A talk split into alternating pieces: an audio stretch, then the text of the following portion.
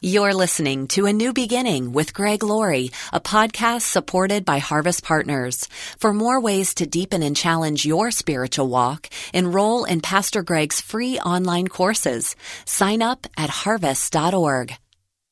We all long for global peace.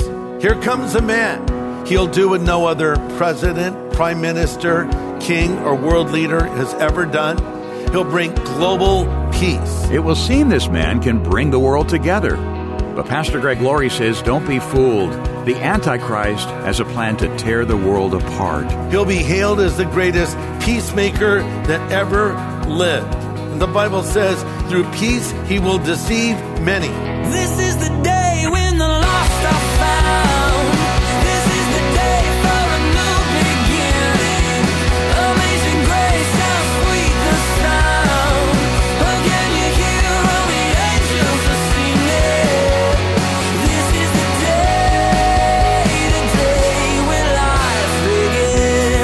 Bible warns against false prophets. It calls them wolves in sheep's clothing. But a false Messiah? The warnings are even more ominous. And today on A New Beginning, Pastor Greg Laurie helps us consider the rise of the Antichrist, the one who comes in place of Christ. It reinforces the need to make sure our friends and loved ones know the Lord. If they don't, be sure to tell them about SoCal Harvest coming October 3rd, where Pastor Greg will present the gospel. Get details at harvest.org.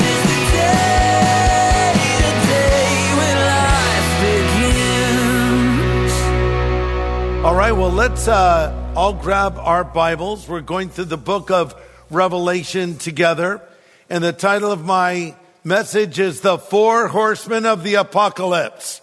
That's pretty ominous sounding, isn't it? But that's what we're going to be talking about the four horsemen of the apocalypse. Revelation 6, verse 1. And now I saw when the Lamb opened one of the seals, I heard one of the four living creatures saying with a voice like thunder, Come and see. And I looked and behold a white horse, and he that sat on it had a bow, and a crown was given to him, and he went out conquering and to conquer. And when he opened the second seal, I heard the second living creature say, Come and see. Another horse, fiery red, went out, and it was granted to the one who sat on it to take peace from the earth, and that people should kill one another. And there was given to him a great sword. And when he opened the third seal, I heard the third living creature say, Come and see. And behold, a black horse, and he that sat on it had a pair of scales in his hand. Now notice this is all happening after these things. That's how Revelation 4 began. After these things. After what things? After the things of the church. We looked at the words of Jesus in the seven love letters of Christ to his church in Revelation chapters two to three. When we come to chapter four, now we're in heaven and also in chapter five. So this is all happening after the church is removed. This is important because the first horseman of the apocalypse is none other than the Antichrist. This is Antichrist inaugurating the tribulation period. Now, some get confused. Think maybe this is a reference to Jesus Christ because he rides a white horse. And we know the good guy always rides the white horse, right? In the old westerns, the good guy had the white hat. Well, well, it's true that Jesus comes on a white horse, but this rider is not the same as the description of Christ in Revelation 19. Revelation 19, which is describing Jesus returning, it says, I saw heaven open and before me was a white horse whose rider is called faithful and true. With justice he judges and wages war and on his head are many crowns. So here comes Jesus on air horse one returning to planet earth. This is different what we're reading about here in Revelation 6. This is not Jesus Christ. This is Antichrist masquerading as the Messiah. Antichrist wears a crown. Uh, in contrast, Jesus wears many crowns. Remember, Jesus said one of the signs of the last days will be many will come in my name saying, I am Christ. So here is Antichrist. Now, the prefix anti can be translated instead of as well as against. So we might ask the question is Antichrist, as coming world leader, against Christ Or is he offering himself instead of Christ? Answer, both. Uh, and if you contrast the white horse and rider in Revelation 19 with the rider here in Revelation 6, there's a lot of important differences. The Antichrist in what we just read here carries a bow without arrows. Jesus Christ has a mighty sword. Antichrist wears a victor's crown, singular. Jesus Christ wears many crowns. Antichrist initiates war. Jesus comes with his armies at the battle of Armageddon and ends war. Uh, Antichrist inaugurates the great tribulation period. Jesus Christ ends the great tribulation period. Now, just as mysterious as the word apocalypse is the word antichrist. Who is this person? Is it an actual human being? Answer, yes. He has many aliases. In the Bible, he's called the man of sin, the son of perdition, the little horn, the wicked one, the prince who is to come, the one who makes desolate, and of course, the beast. But uh, we pretty much know him as the antichrist. He's not who you may expect. He's going to be suave. He's going to be intelligent, engaging, magnetic, and charismatic. But it's all a mask hiding who he really is, the most evil man who ever lived.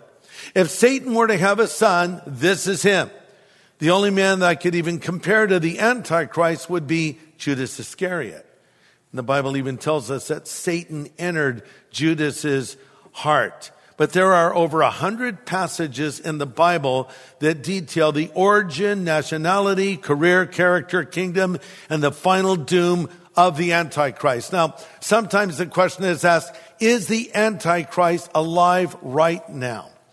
Uh, no one can say with any certainty. In a Newsweek poll that was done, 19% of Americans said they believe Antichrist is on earth right now. In a U.S. News and World Report article, 49% of Americans said they'll believe that there will be an Antichrist sometime in the future, but we don't know. We don't know if he's alive now, but let me say this. He could be. We know that when he emerges on the scene, he'll come at economically hard times. He'll do what no other president, prime minister, king, or world leader has ever done. He'll bring economic stability and global peace. He'll be hailed as the greatest peacemaker that ever lived. And uh, this is going to be interesting because the Bible says in Daniel uh, 8:25 through peace he will deceive many. We all long for global peace. Uh, we want there to be no war. Here comes a man inaugurating the tribulation period with peaceful solutions, with economic solutions. We don't even know how evil he is until a little bit later in the tribulation period. By the way, I think it's completely futile and pointless to try to figure out who the Antichrist is. Because if you figure it out who the Antichrist is, that means you miss the rapture. So don't waste your time. As I've said before, don't spend your time looking for Antichrist. Spend your time looking for Jesus Christ. Because the Bible says when you see these things begin to happen, look up for your redemption is drawing near. Uh, so notice also it says in verse 2, his crown is given to him. This reminds us that even this evil man needs permission from God to do his evil work. Remember in the book of Job how the angels came to present themselves before the Lord and Satan was among them. Remember, Satan's a fallen angel. And uh, God was bragging on Job, saying, Have you considered my servant Job a perfect and upright man, one that fears God and shuns evil? And Satan pushes back, says, Why do you think Job fears you? He fears you because you blessed him.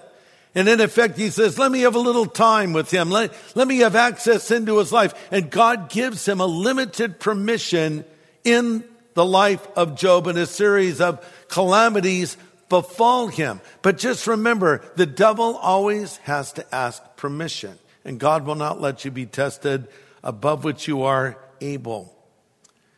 Now we come to horse number two. We can call him the war horse. Revelation 6 3, he opened the second seal. I heard the second living creature saying, Come and see. Another horse, fiery red, went out and it was granted to the one who sat on it to take peace from the earth and that people should kill one another. And there was given to him a great sword. So now Antichrist is showing his true colors. First, he comes off like a good guy, riding on a white horse, wearing a crown, bringing peace. But now we see his real agenda a red horse. Fiery red would be a literal translation. Remember later in Revelation 12:3 we read uh, a description of Satan as being a great fiery red dragon. And that reminds us that Satan is behind the wars and struggles on this planet. Jesus said of Satan, he comes to steal, kill, and destroy.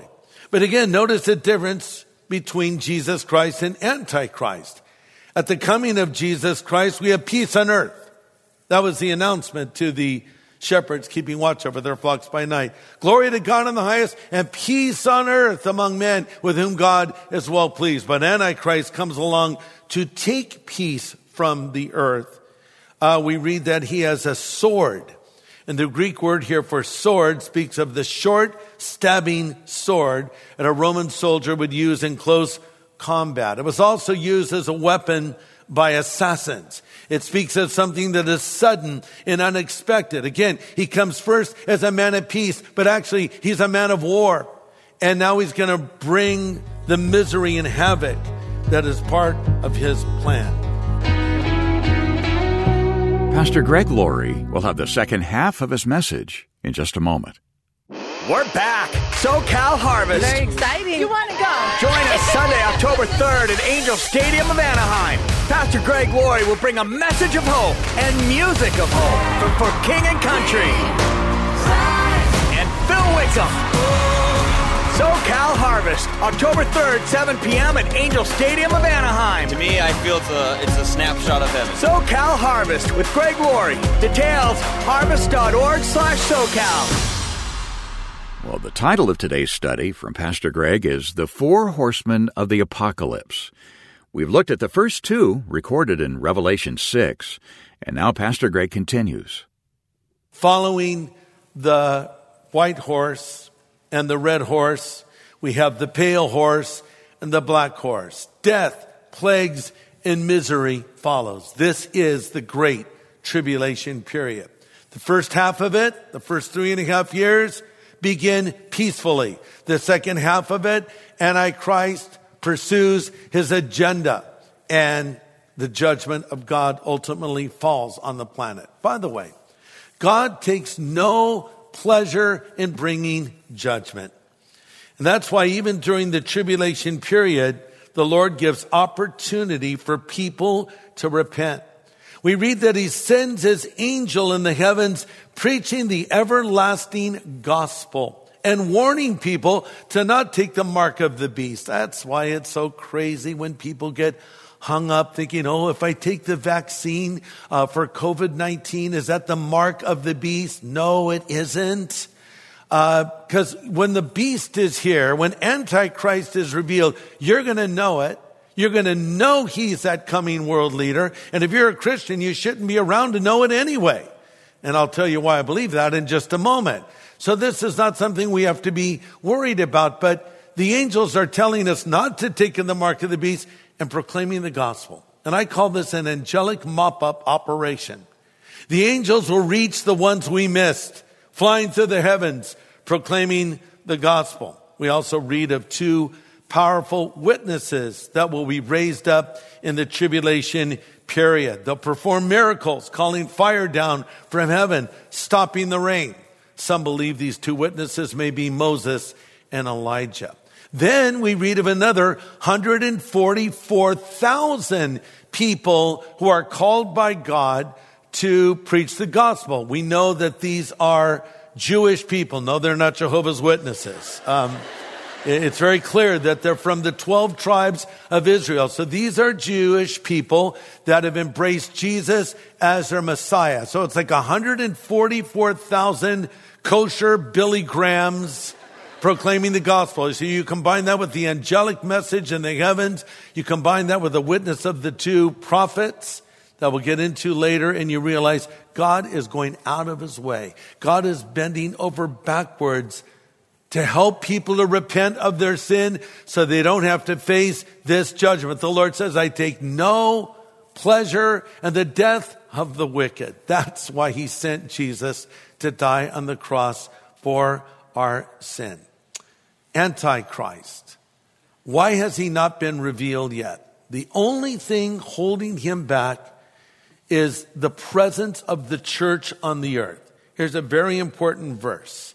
Second Thessalonians 2 7 says, The mystery of lawlessness is already at work.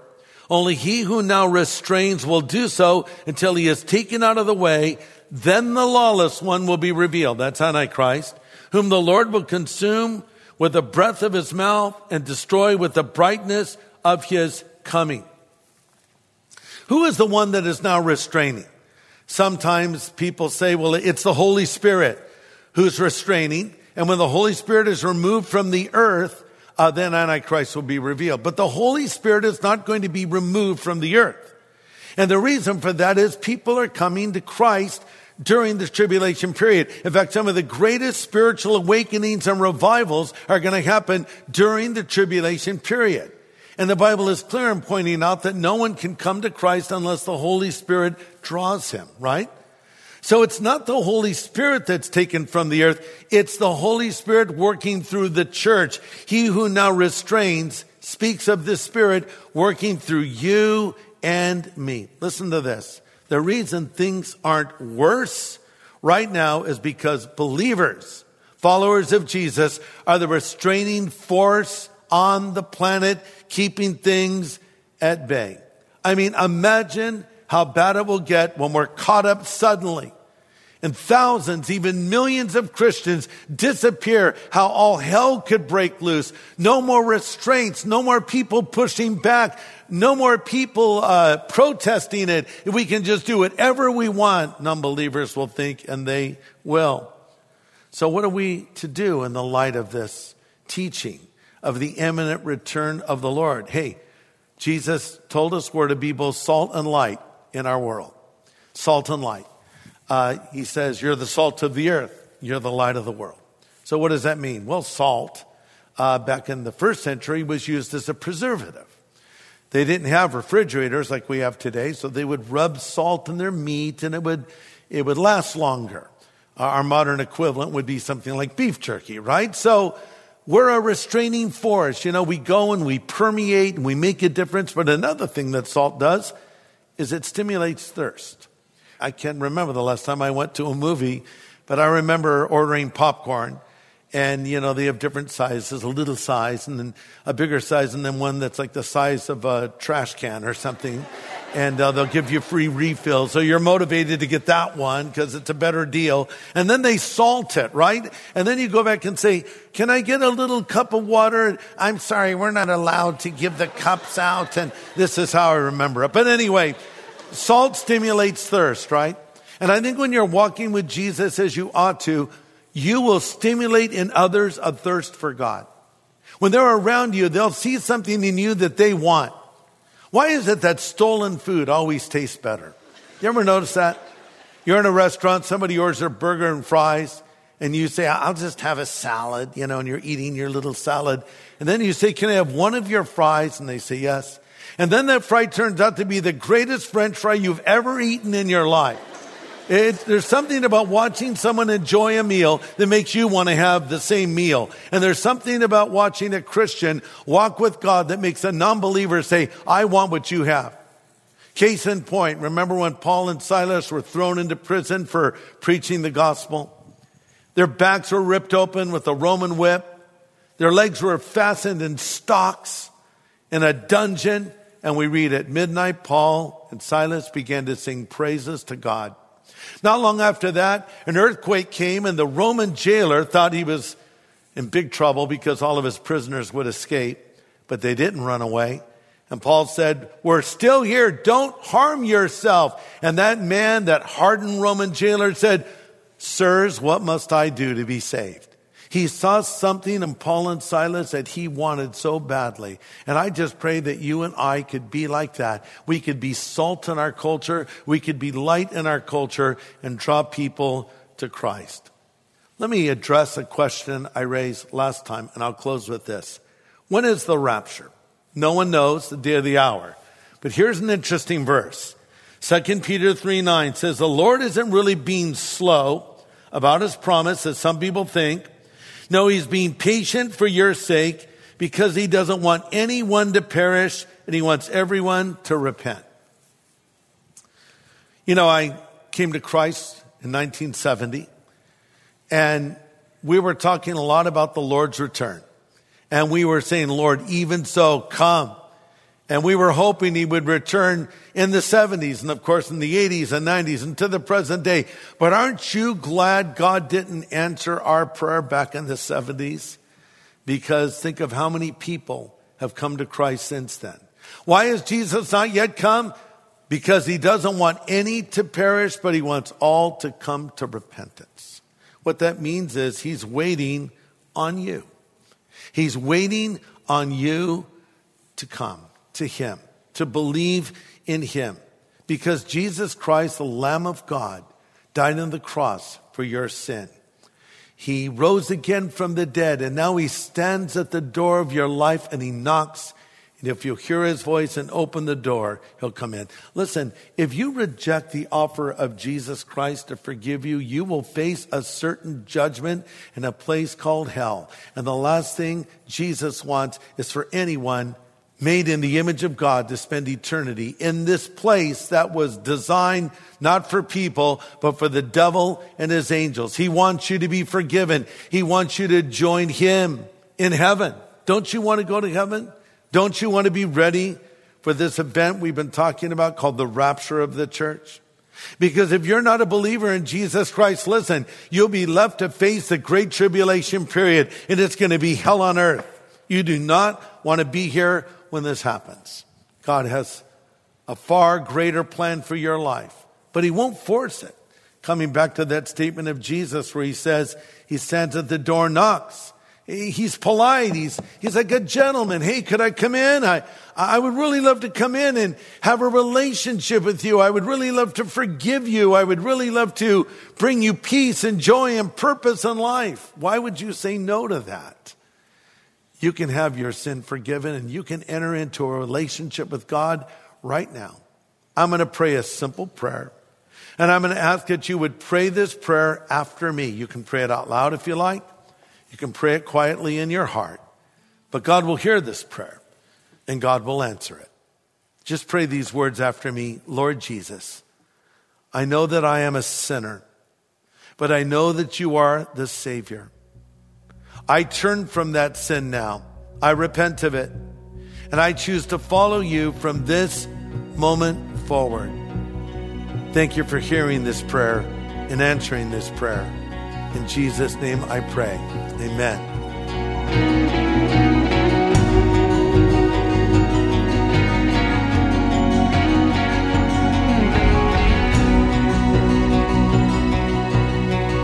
An important prayer from Pastor Greg Laurie with those making a decision for the Lord today. And if you've just prayed that prayer with Pastor Greg and have meant those words sincerely, we want to welcome you into the family of God. And we'd like to help you get started living the life of faith. Let us send you something we call our New Believers Growth Packet. It'll answer many of the questions you might have and help you build a strong foundation for your faith. So ask for the New Believers Growth Packet as you write a new beginning, Box 4000, Riverside, California 92514, or call 1 800 821 3300. We can take your call anytime around the clock. That's 1 800 821 3300 or go online to harvest.org and click the words Know God. And when you connect with us, let us know how you're enjoying this new series in Revelation. You know, Pastor Greg, we hear so many terms that apply to Bible prophecy the mark of the beast, the millennium, the great tribulation, mm-hmm. and our understanding might be a little hazy about what those terms mean and in what order they come. Yeah. Could you maybe give us a little flyover of God's end times plan? Yes, I'd be happy to, but I need some trumpets and echo, and then I'll do it. So are you ready? I'm ready. A flyover of the book of Revelation. Okay, so this is my understanding of how all these events fit together. The next event on the prophetic calendar is the rapture of the church. That's when the Lord comes in a moment, in the twinkling of an eye, and we're caught up in the air to meet him. It's also when we're reunited with loved ones who have preceded us to glory. So we're caught up to heaven. On the heels of that, this mysterious character called the Antichrist is revealed. And that inaugurates what is called the Great Tribulation period that lasts for seven years. Interestingly, the Antichrist comes initially as a good guy. I'll put that in quotes, a peacemaker. But in reality, he's a troublemaker. He rebuilds a temple for the Jewish people, but he erects an image of himself and demands that people worship him. This marks a halfway point of the tribulation period, and this event is called the abomination of desolation. So the first part of the tribulation is the peaceful reign of Antichrist. The second part of the tribulation is where he unleashes his fury against Jewish people, against Christians, and God ultimately brings his judgment upon the Antichrist. In the tribulation period, we have a group called the 144,000. These are Jewish people who have put their faith in Jesus as their Messiah, and they travel around the world proclaiming the good news. Okay, so everything culminates to what the Bible calls the Battle of Armageddon. And then Christ returns again in the second coming. This inaugurates the 1,000 year reign of Christ, which is called the millennium. Then heaven and earth becomes one. The new Jerusalem comes down from heaven to this planet, fulfilling the prayer of Jesus when he said, Thy kingdom come, that will be done on earth as it is in heaven. So that's a flyover event times events. And by the way, we've put this all on this really cool bookmark that comes with our brand new book called Revelation, a book of promises. And we want to put this book in your hands because I've written it to help you to understand how this great book of the Bible applies to you. The very title says it all. Revelation means unveiling. And God's desire is not to conceal, but to reveal. He wants us to understand these things. And so I want to help you with that. So for your gift of any size, we'll send you your own copy of this brand new book from Harvest Ministries that I've written simply called Revelation, a book of promises. Yeah, that's right. And we'll be glad to send a copy your way as soon as we hear from you. Your donation is an investment in changed lives. Your investment helps bring the gospel through our evangelistic harvest crusades, such as SoCal Harvest coming up October 3rd. So thank you so much for your generosity. You can write us today at A New Beginning, Box 4000, Riverside, California 92514, or call 1 800 821 3300. That's a 24 hour phone number, 1 800 821 3300. Or go online to harvest.org. And again, the title of Pastor Greg's new book, Revelation, a Book of Promises. And please be in prayer for our upcoming SoCal Harvest at Angel Stadium of Anaheim, October 3rd. Great music and a powerful message from Pastor Greg. Get all the details and find out how you can be involved by going to harvest.org slash SoCal. Next time, Pastor Greg addresses an interesting question. Do those in heaven know what's going on here on earth? It's a question many ask, especially those who have loved ones there waiting for them. Well, some answers next time. Join us here on A New Beginning with pastor and Bible teacher Greg Laurie. The the day when life begins. The preceding podcast was made possible by Harvest Partners, helping people everywhere know God. Learn how to become a Harvest Partner, sign up for daily devotions, and find resources to help you grow in your faith at harvest.org.